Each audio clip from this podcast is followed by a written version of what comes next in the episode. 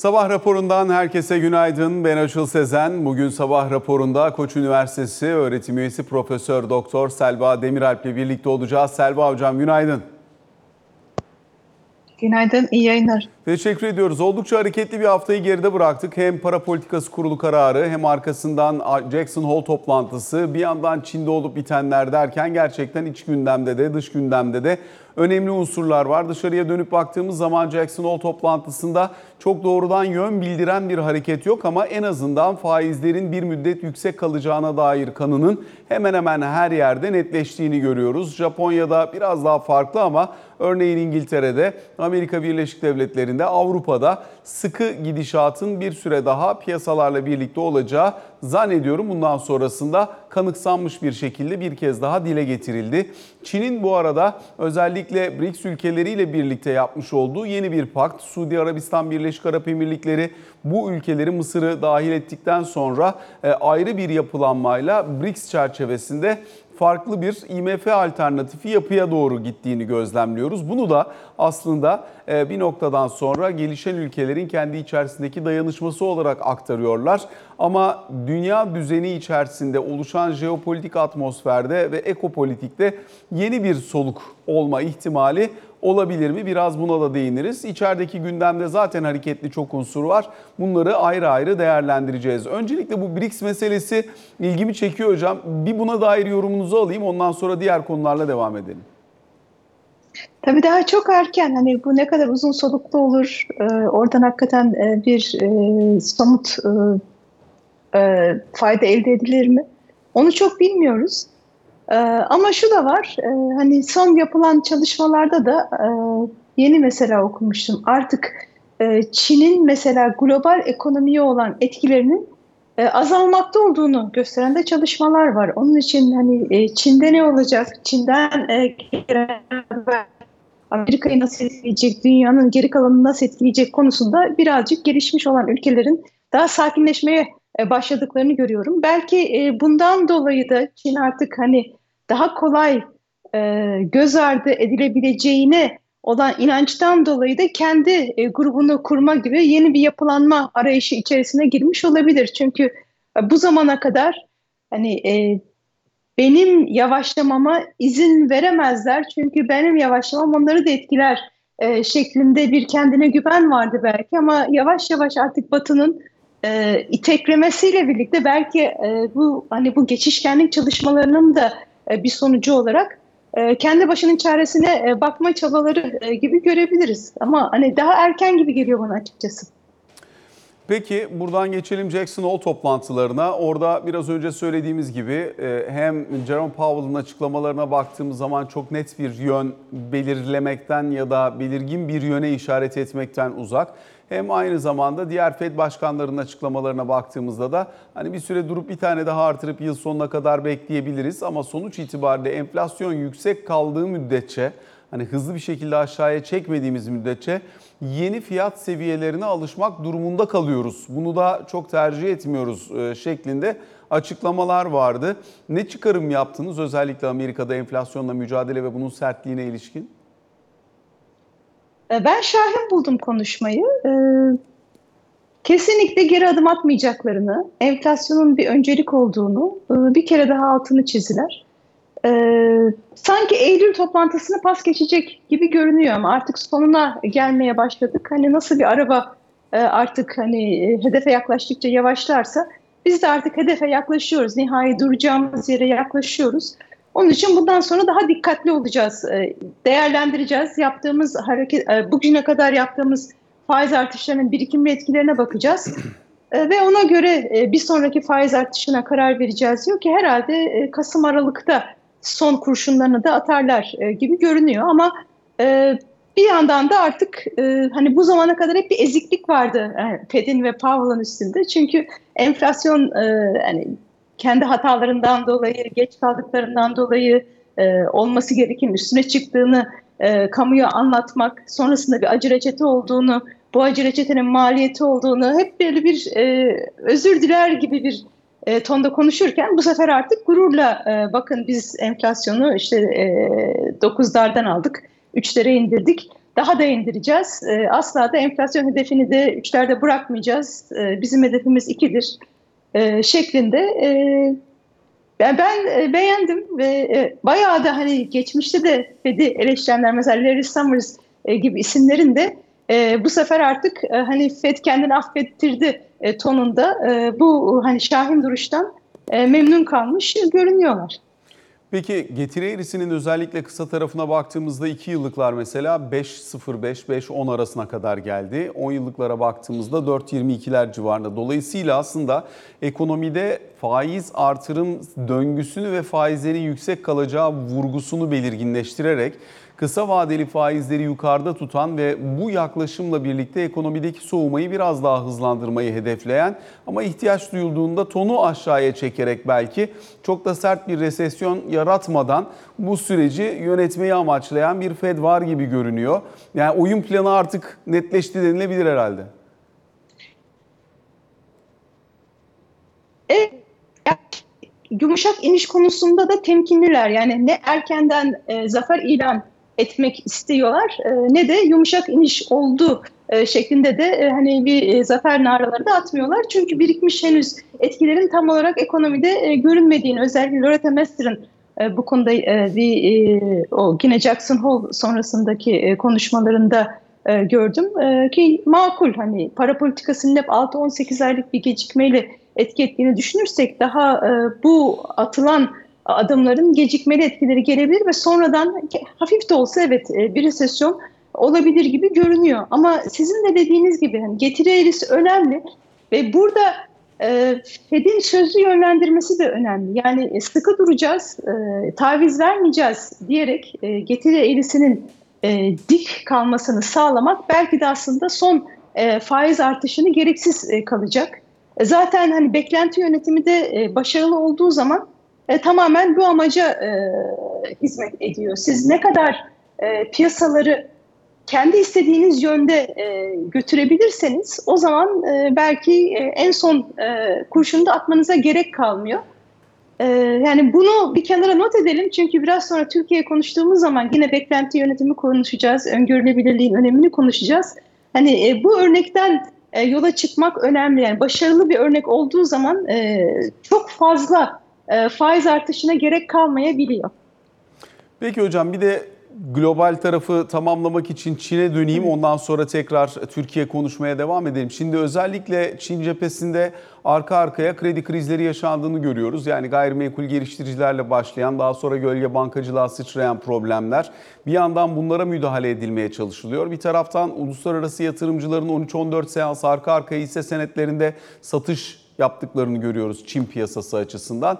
Ve özellikle geçen haftadan itibaren de Çin'in 2008'den bu yana ilk defa doğrudan bir müdahaleyle e, hani zaten e, yeri geldiğinde orada milli takım gelip Çin hisselerini düştüğü yerden kaldırıyor ama biraz daha buraya ilgiyi artırabilmek için işte hisse senetleri üzerindeki damga vergisinin kaldır, e, kaldırılmasından tutalım offshore piyasada yuana müdahaleye kadar bu akışkanlığı sağlayabilmek için e, aktif hamlelerle süreci yönetmeye çalıştığını görüyoruz. Hem piyasaların akışkanlığı açısından Çin'de yaşanan bu gelişmeleri nasıl okuyorsunuz? Hem de makroekonomik çerçevesi ciddi anlamda bozulmuş, ciddi bir yavaşlama sinyali üretmeye başlamış ki bugün sanayi karlarının da aşağıya geldiğini gördük. Çin ekonomisindeki bu sürecin dünyaya yansıması için ne söylersiniz? Hı hı. Ya en son kısımdan başlayacak olursak e, yani e, son araştırmalarda benim gördüğüm kadarıyla bu geçişkenliğin biraz daha yavaşladığı söyleniyor. Ama bu tabii ki hiç geçişkenlik olmayacak anlamına gelmeyecektir. Elbette ki dünyanın geri kalanı için de olumsuz bir haber. E, yani inşaata dayalı bir büyümeden bir türlü onlar da yani üretkenlik, katma değeri yüksek, üretkenliği yüksek bir büyüme modeline geçememiş olmanın sancılarını yaşıyorlar e, gibi görünüyor ve durum da çok hızlı değişti. Aslında bakacak olursak hani senin yani çok değil Nisan'a falan gidelim herkes aslında e, bu kapanmalardan sonra e, Çin'in çok güçlü bir şekilde geldiğini, dünya ekonomisine destek verdiğini söylerken bir üç ay sonra bir anda Çin'deki işte bu gördüğümüz kaotik durumdan bahsediyoruz. Burada da ben şundan emin olamıyorum. Acaba veriyi hakikaten e, sakladıkları için mi? Çünkü onunla ilgili de sorular var. Yani bir üç ay içerisinde e, bir ülke ekonomisi e, gayet sağlıklıdan e, bu kadar hani dünya için bir tehdit olmaya e, gidebilir miydi? O üç ay içerisinde ne oldu? E, belki veriyle ilgili sorunlar vardı e, göremediğimiz. Yani tamam bir e, yavaşlamadan bahsediyorduk. E, bir üretkenlikte bir türlü bir momentum kazanılamamasından bahsediyorduk ama bu kadar hızlı bir bozulmayı da açıkçası hiçbirimiz öngörememiştik. E, dolayısıyla da e, bundan sonrası ne kadar ciddi bir şekilde e, bir yavaşlama getirir e, onu da henüz bilmiyoruz. Ama korktuğumuz başımıza gelirse tabii ki dünyanın geri kalanı içinde herhalde global büyümeden e, 1-2 puan e, düşürebilir. Çünkü çok geçişkenlikler var. Çin'deki bir yavaşlama Almanya'yı etkiliyor. Önemli bir çünkü ticaret partneri. Almanya'daki bir yavaşlama bu sefer Türkiye'yi etkileyecek. E, zincirleme dolayısıyla e, etkileri maalesef olabilir. E, ama şu anda hani bir rakam olarak e, rakam söyleyebilmek e, pek e, en azından benim elimde bir hesap yok maalesef. Peki hocam geçelim Türkiye'ye. Faiz kararında çıkan sonucu bekliyor muydunuz? Beklemiyordum. Çok net bir şekilde beklemiyordum. Neden beklemiyordum? E, çünkü e, bir V şeklinde bir e, faiz kararı. Hatta hani bu çek işareti gibi altı buçuktan e, iki buçuğa oradan e, yedi buçuğa e, bu pek e, görülmüş e, bir e, şekil değil. Merkez bankaları ya e, ne yapıyorlar? İşte, e, eşit dağıtıyorlar. Yani yol uzun biliyorsunuz. Bir sıkılaştırma döngüsüne girmişsiniz. Ya eşit miktarlarda gidelim yavaş yavaş e, yolu görelim, önümüzü görelim diyorsunuz. Ya daha e, popüler olan eğer hakikaten e, ben zaten çok e, öyle bir iki faiz artışıyla bu iş bitmeyecek yolum uzun diyorsanız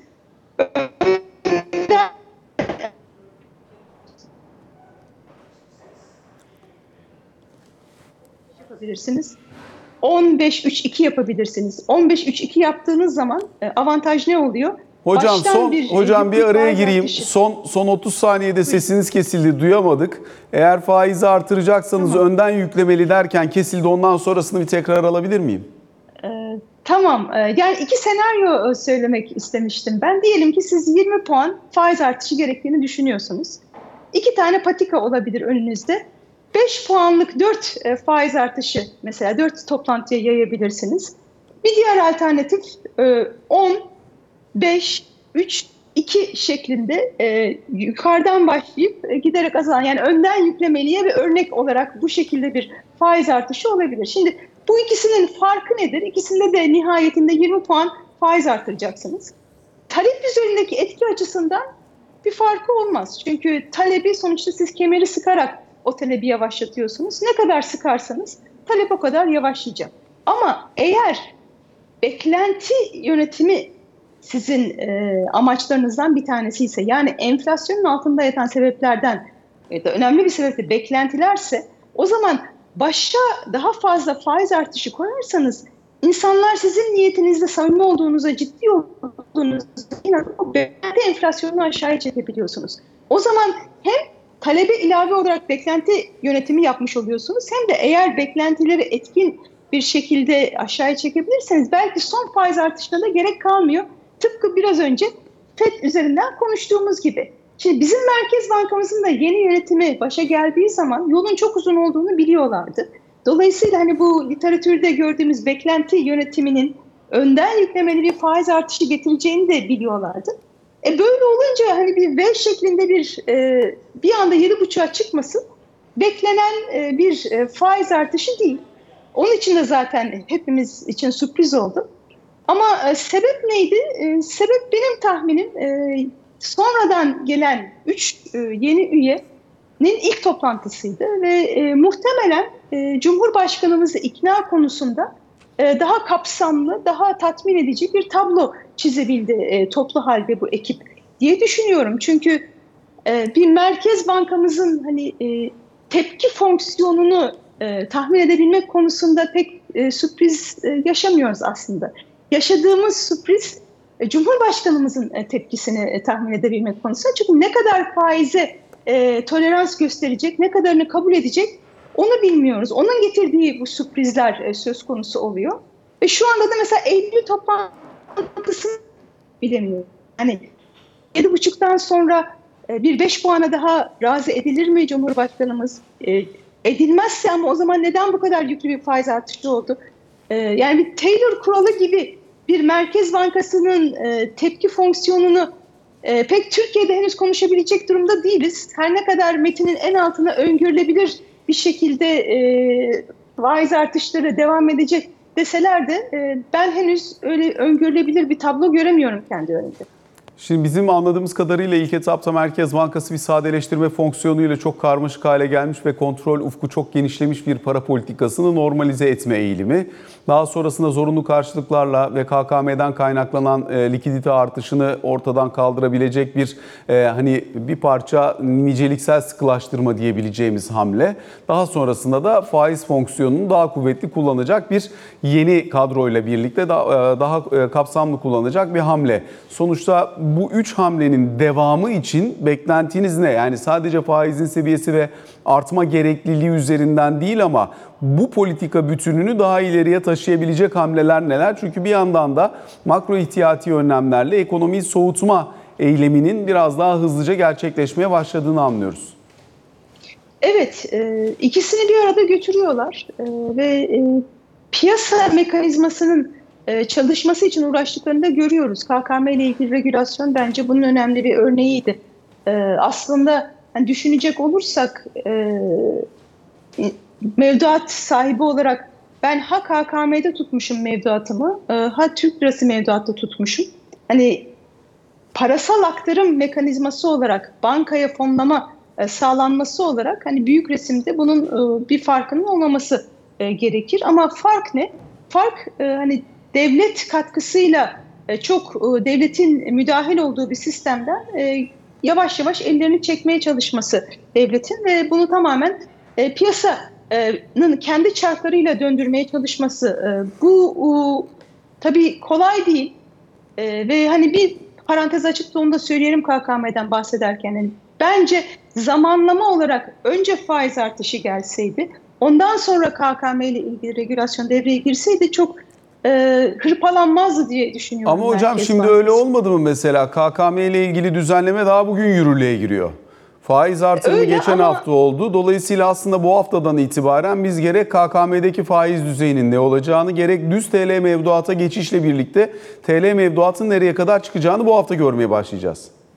Pratikte öyle ama hani birazcık zamanı başa sarıp hani geçen pazartesiyi düşünecek olursak henüz ne faiz artışı geleceğini bilmiyorduk ve çoğumuz da hani yedi buçuğu beklemediğimiz için e, KKM ile ilgili regülasyonlar gelip bankalara siz e, TL mevduatı daha cazip hale getirin dendiği zaman e, bankacılar da ister istemez ya tamam biz e, bunu yapacağız da e, kredilerle ilgili bir üst tavan var. E, o zaman bizim e, kar marjımızı daraltmamız e, gerekecek şeklinde bir itiraz etmişlerdi. E, yani eğer Merkez Bankası faizi yedi buçuk arttıracağını tabii ki o, o, o noktada söyleyemiyor. E, hani bankacılarla da toplantılar var.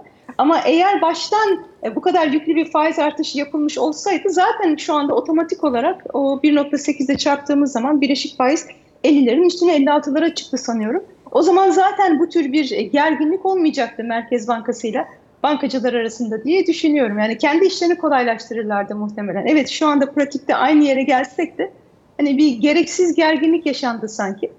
Ee, yani yolun bundan sonrasında çok fazla regülasyon var tabii ki. Onların e, birer birer e, normalleştirilmeye çalışması elbette ki zaman alacak. Ama hani e, şunu da hiç unutmayalım. Bütün bu regülasyonlar e, düşük faiz ortamını mümkün kılabilmek e, için, yan etkileri ortadan kaldırmak için e, devreye girmiş regülasyonlar. Her bir regülasyonun da yan etkisini başka regülasyonla e, bertaraf etmeye çalıştılar. Onun için e, sistemin kökünde yine faiz artışları var. E, dolayısıyla esas silahı olan e, faiz artışlarına bence Merkez Bankası devam edecektir. E, ve bunu yapabildiği sürece de zaten o regülasyonlar e, artık fonksiyonu kalmayacağı için daha rahat bir şekilde o fonksiyonları da o, o regülasyonları da devreden çıkaracaktır diye tahmin ediyorum. Özellikle burada son dönemde çok tartışılan mesela bir katsayı konusu var. Onu da sorayım size. Hani şu anda 1.8 kat zaten normal şartlar altında fiili olarak 50'nin üzerine geldiği için yani %25 politika faizi oldu. Referans faizi buna göre uyarlandı. Dolayısıyla hani 1.8 katsayıyı koyduğun zaman zaten geleceğe dönük enflasyon beklentilerini de dikkate aldığımızda e, bir miktar bankalar için marj yaratan, kredi piyasasını işlevselleştirebilecek ve bankaları kredi vermeye artık e, rahatlıkla verebilirsin aşamasına getirebilecek bir nokta. Piyasa burada bir katsayı bekliyor ama katsayı tartışmasına gerek kaldı mı ya da hani bu tabii ki teknik olarak önemlidir, önemsiz demiyorum ama sonuçta zaten o marj bankaların eline verilmiş olmadı mı ne dersiniz? Yo, ben de aynı fikirdeyim. Hani şu anda pratikte e, çok o katsayının olması ya da olmamasının e, çok bir fark edeceğini düşünmüyorum. E, ve hani tıpkı seçim öncesi dönemde de konuştuğumuz gibi sizinle çok konuştuk. E, yani her zaman e, bir takım ezberler e, doğrultusunda gelişmiyor ekonomideki ilişkiler. Hani siz ekonomiyi canlandırayım diye faizleri düşürüyorsunuz. E, bu aslında daha daraltıcı etki yapıyor. Ee, hani ben buna o zamanlarda hep bu daraltıcı genişleme diyordum. Şu anda da tam tersini görme şansımız var. Yani doğru işleri yaptığınız zaman, doğru işler derken ekonominin makroekonomik dinamikleriyle tutarlı bir şekilde siz politikanızı kurguladığınız zaman da bunun tam tersini görebilmek mümkün. Yani siz aslında faizleri artırıyorsunuz ama e, düşük faizle e, donma noktasına gelmiş kredilerin yüksek faizle tekrar akabilir hale geleceğini yani bu da aslında e, genişleyici sıkılaşma olabilir. E, dolayısıyla e, ben e, umutluyum. Yani 2001 sonrasında da gördük biz bunu. E, yüksek faiz ortamında e, orada gerçi esas hikaye dışarıdan gelen e, sermaye girişiydi. Henüz e, biz e, o boyutunu görmesek de sırf içeride kendi kaynaklarımızla da e, tekrar serbest piyasanın çalışır hale gelmesi faizler yükselse de aslında kredilerin e, akar hale gelmesine ve oradan da e, acı reçetenin çok da acı belki olmaması e, ihtimalini doğuruyor. Hani belki buradan da büyümeye bağlayabiliriz. Çünkü büyüme tahminlerimizi de biz yaparken aslında çok da kötümser değiliz. Yani en azından bu sene için arkadaşlar da gösterebilirlerse hani bu sene bu hafta içerisinde de büyüme rakamları geleceği için ben e, Koç Üniversitesi'nden arkadaşlarım Cem Çakmaklı ve Sevcan Yeşiltaş'la yaptığımız büyüme tahminlerine de e, biraz değinmek istedim.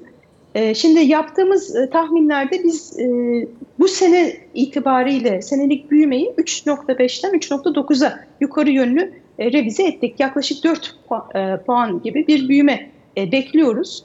E, bu da e, Türkiye'nin e, son dönemde yani yine o, o 2001 Eylül'ü sonrasında o düşük faiz politikaları yatırım iştahının düşmesiyle düşen potansiyel büyümesi 3-3,5 e, civarındaydı tahmin ediliyor.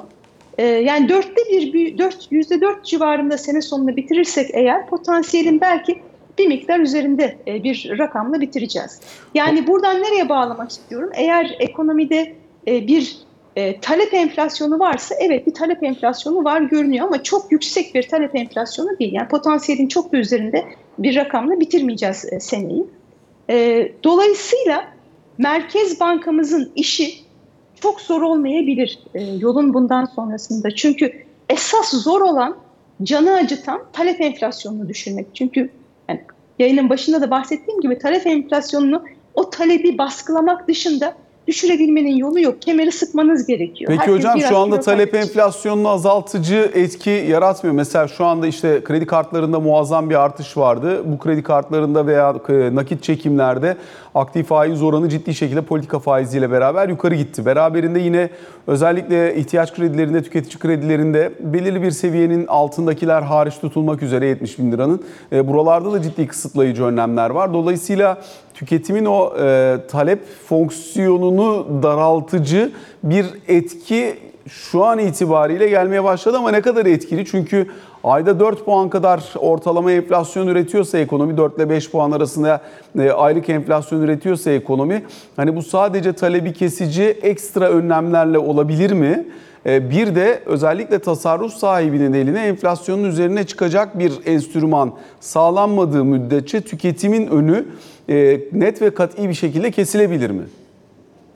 Kesilemez. E, kesileceğini düşünmüyorum. E, zaten benim enflasyon raporu sunumu sırasında da en çok rahatsızlık duyduğum konu mevduat faizlerindeki düşüşten bahsedilmesi ve politika faiziyle mevduat faizinin birbirine yaklaşmasının da arzu edilen bir sonuç olarak sunulmasıydı. Ama şimdi en son gelişmeler yani bir taraftan KKM ile ilgili regülasyon bir taraftan da son faiz artışı bence artık mevduat faizinde Merkez Bankamızın da aslında mevduat faizlerinin yükselmesi gerektiğini e, konusunda e, hem fikir olduğumuzu e, gösteriyor. Daha tabii ki biraz daha yolu da olacaktır. Ve hatta muhtemelen şimdi düşündüğümüz zaman o yine enflasyon raporu sunumunda hani daha cazip bir enstrümandan da belki kastedilen yine TL mevduat faizinin daha rekabetçi seviyelere gelmesiydi. Yani şimdilik bir sene sonrasındaki enflasyon beklentilerinde hani Merkez Bankası PPK e, kararına da yazmış. Hani bu sene e, tahminin e, üstüne çıkarız enflasyon raporundaki orta noktanın ama seneye güvenin bize. E, %33'lük tahmin konusunda diyorlar. E, mevduat faizleri de hani bir senelik mevduat faizi e, o seviyelere e, gelmesi ve bir miktar üstüne çıkması durumunda aslında oldukça cazip bir mevduat faizi söz konusu olabilir ki e, talebi Oradan belki baskılayabiliriz. Çünkü aksi takdirde olmayacaktı. Yani mevduat faizindeki düşüş sizin de dediğiniz gibi insanlara sen e, tasarruf etme, harca sinyalini verecekti. Ama şimdi e, sanki o hatadan dönülüyor e, ve düzeltiliyor gibi geliyor bana.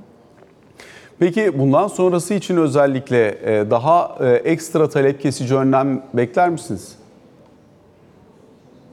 Ee, talebin kompozisyonunu değiştirici önlemler e, gelmesini bekliyorum. Yani kompozisyonun, talebin kompozisyonu ile ilgili e, zaten e, hani mikro düzeyde de baktığımız zaman e, kredilerle ilgili e, işte e, tüketim e, tüketicilere yönelik e, kredilerin daha bir e, kısıtlandığı ama ihracat olsun, e, tarım olsun, kobiler olsun, e, yatırım olsun e, o kredilerde e, herhangi bir menkul kıymet tesisinin olmadığı e, bir e, makro ihtiyati çerçeveden e, talebin sevmediğimiz e, kısmını azaltıp e, uzun vadeli üretim kapasitesini e, sağa doğru kaydırmaya yönelik bir kompozisyon değişikliği yapmaya çalışıyorlar. O da bizim kendimize has e, yumuşak inişimiz e, belki olacak ya da buna e, niyet ediliyor. Yani tamamen talebi öldürmekten ziyade çok üretim açısından ya da üretim kapasitesini arttırma konusunda bize faydası olmayan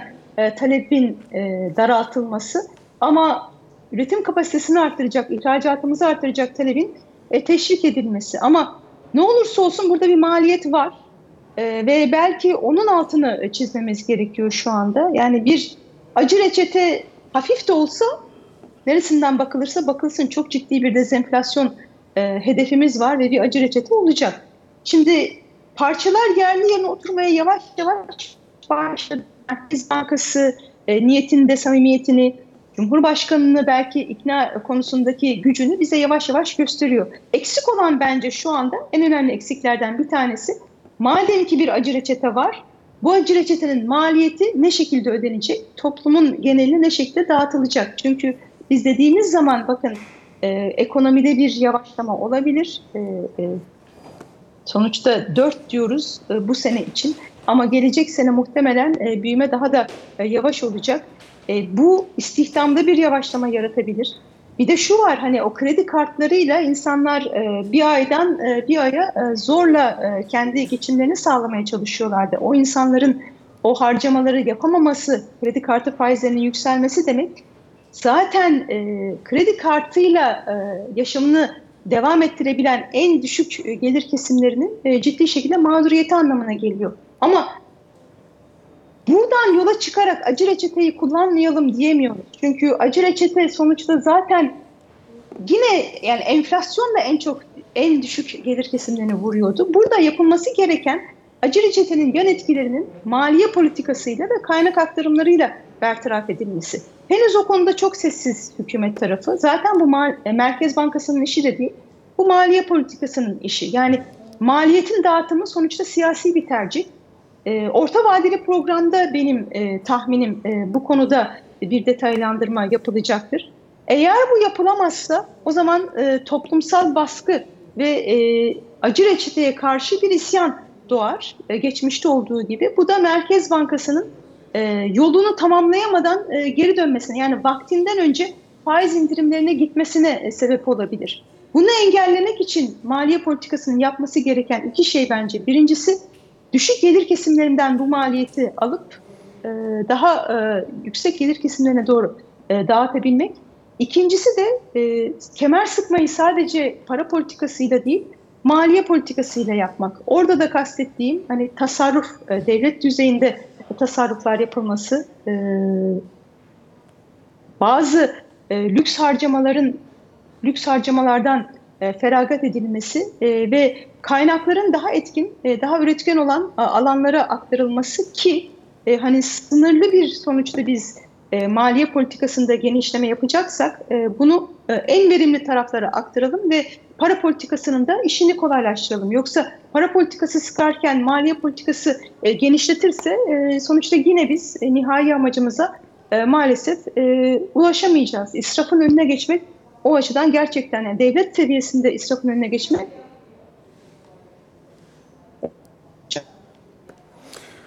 Selva Hocam çok teşekkür ediyoruz size. Bu sabah yayınımıza katıldığınız Ben ve sorularımızı yanıtladığınız için kısa bir araya gidiyoruz. Sonrasında Ali Can Türkoğlu ile ikinci bölümde karşınızda olacağız.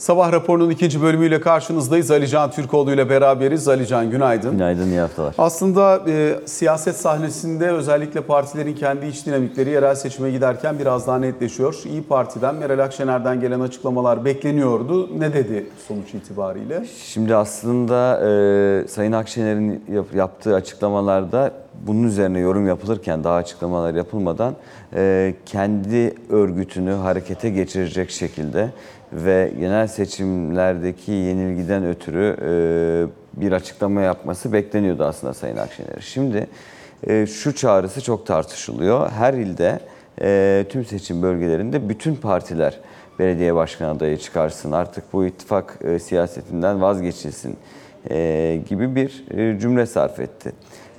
Bunun okunması aslında bir taraftan bundan sonra acaba başta Cumhuriyet Halk Partisi e, olmak üzere başka siyasi partilerle herhangi bir şekilde bir ittifaka girmeyecek mi acaba İyi Parti?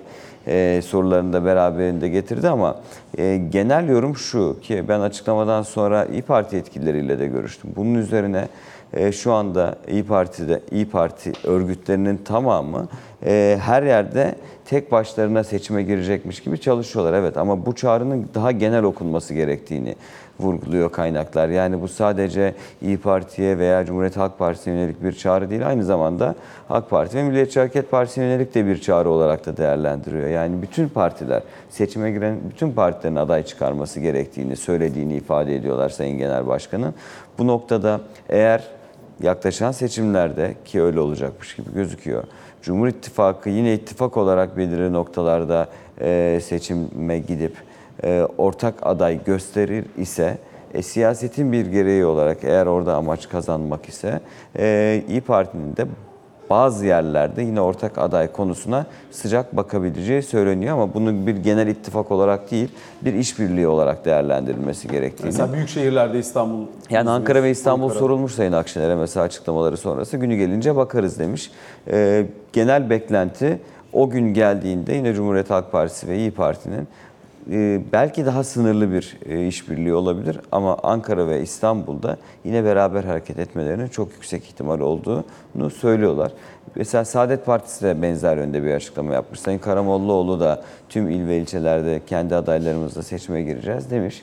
Dolayısıyla şu an ee, yani bu dönemde işte Ağustos ayında Eylül ayına girerken Mart seçimlerinde önce tüm siyasi partiler kendi e, işte örgütlerini, il ilçe teşkilatlarını zinde tutmak ve seçime çok hızlı bir şekilde, hazırlıklarına hızlı bir şekilde girebilmek için bu söylemi tercih edecek olabilirler. Ancak seçim dönemi yaklaştıktan sonra özellikle adaylar ortaya çıktıkça ki yıl sonu olması bekleniyor. Bunun da e, işte belli başlı noktalarda yine işbirliği haberlerini duyabiliriz gibi e, değerlendiriliyor Sayın Akşener'in açıklamaları şu anda. Dışişleri Bakanı Hakan Fidan'ın Ukrayna ziyareti ve özellikle tahıl koridoru ile ilgili geldiğimiz son durum. Ee, gelinen bir nokta yok ama beklenti şu, beklentim şu en azından öyle söyleyeyim. Ee, 25'indeki Ukrayna ziyareti sonrası bir Moskova ziyaretinde olmasını bekliyorum ben. Özellikle bu hafta içerisinde. Şimdi 5 Eylül'de Yunanistan Dışişleri Bakanı geliyor. Türkiye-Yunanistan ilişkileri açısından önemli bir gelişme bu. Ama onun öncesinde de ben e, Hakan Fidan'ın bir Moskova ziyaretinde olabileceğini düşünüyorum. Yani önce Ukrayna'da sonra Rusya'da mevkidaşlarıyla toplantı yaptıktan sonra bu Ağustos ayı içerisinde bekleniyordu. Hatta kendileri de açıklama yapmıştı hem Türkiye'den hem Rusya'dan. Sonra da o beklenen Erdoğan-Putin görüşmesinin olması bekleniyor. Bu görüşmenin e, Rusya'da yapılabileceği yönünde de e, duyumlar al- alınmaya başlandı. Soçi'de bu toplantının olabileceğiyle ilgili olarak. E, ama henüz resmi bir açıklama yok. Dolayısıyla benim buradaki beklentim önce e, Hakan Fidan'ın e, Lavrov'la görüşmesi, sonrasında da bir Erdoğan-Putin görüşmesi. Ama onun öncesinde Amerika Birleşik Devletleri ve Birleşmiş Milletler'den Rusya'nın talebi, isteği ve ilk anlaşmanın gerektirdikleri doğrultusunda yaptırımlara ilişkin bir açıklama gelirse o zaman yol çok açık olacak zaten. Çünkü Rusya'nın ve Putin'in buradaki tek söylemi tahıl koridoru anlaşmasıyla ilgili olarak veya en çok üzerinde durdukları söylem diyeyim. Ee, anlaşmanın Rusya tarafından olan e, gerekliliklerinin yerine getirilmesi için Rusya ile ilgili bir takım yaptırımlar konusunda geri adım atılması gerektiği, gerektiği yönündeydi. İşte SWIFT ve e, Rus tahılını ve gübresini taşıyan gemilere uygulanacak yaptırımların kaldırılması konusu. Bununla ilgili bir gelişme duyarsak bu arada süreç çok hızlanır. Ama eğer duyulmazsa Erdoğan-Putin görüşmesi sonrasındaki açıklamalara bakmak gerekiyor. Türkiye-Rusya ilişkisi şu an itibariyle nasıl gidiyor? e, olumsuz bir söylem yok iki tarafta da aslında.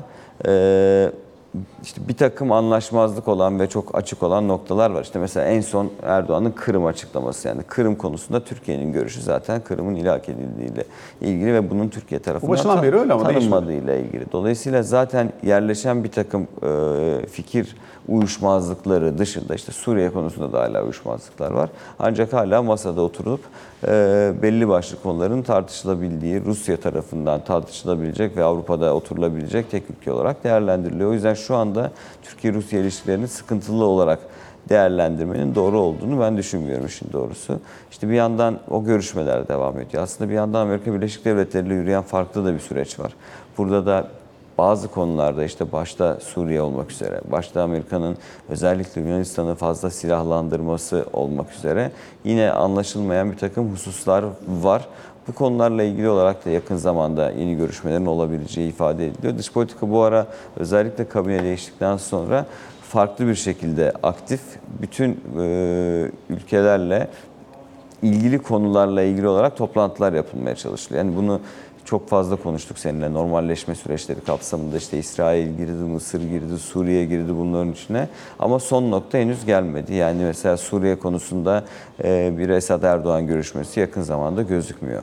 Mısır konusunda en hızlı ilerleyen süreçlerden birisi oydu ama son noktaya henüz gelinmedi. İsrail konusunda bir ziyaret olması bekleniyordu ama İsrail'deki iç karışıklıklar nedeniyle henüz o görüşmede gerçekleşmedi. Dolayısıyla dış politika oldukça yoğun, oldukça aktif ama yakın zamanda yapılacak yeni toplantılar neticesinde daha da şekillenecek. Alican teşekkür ediyoruz. teşekkür Sabah ederim. raporunu böylelikle noktalamış oluyoruz. Hoşçakalın.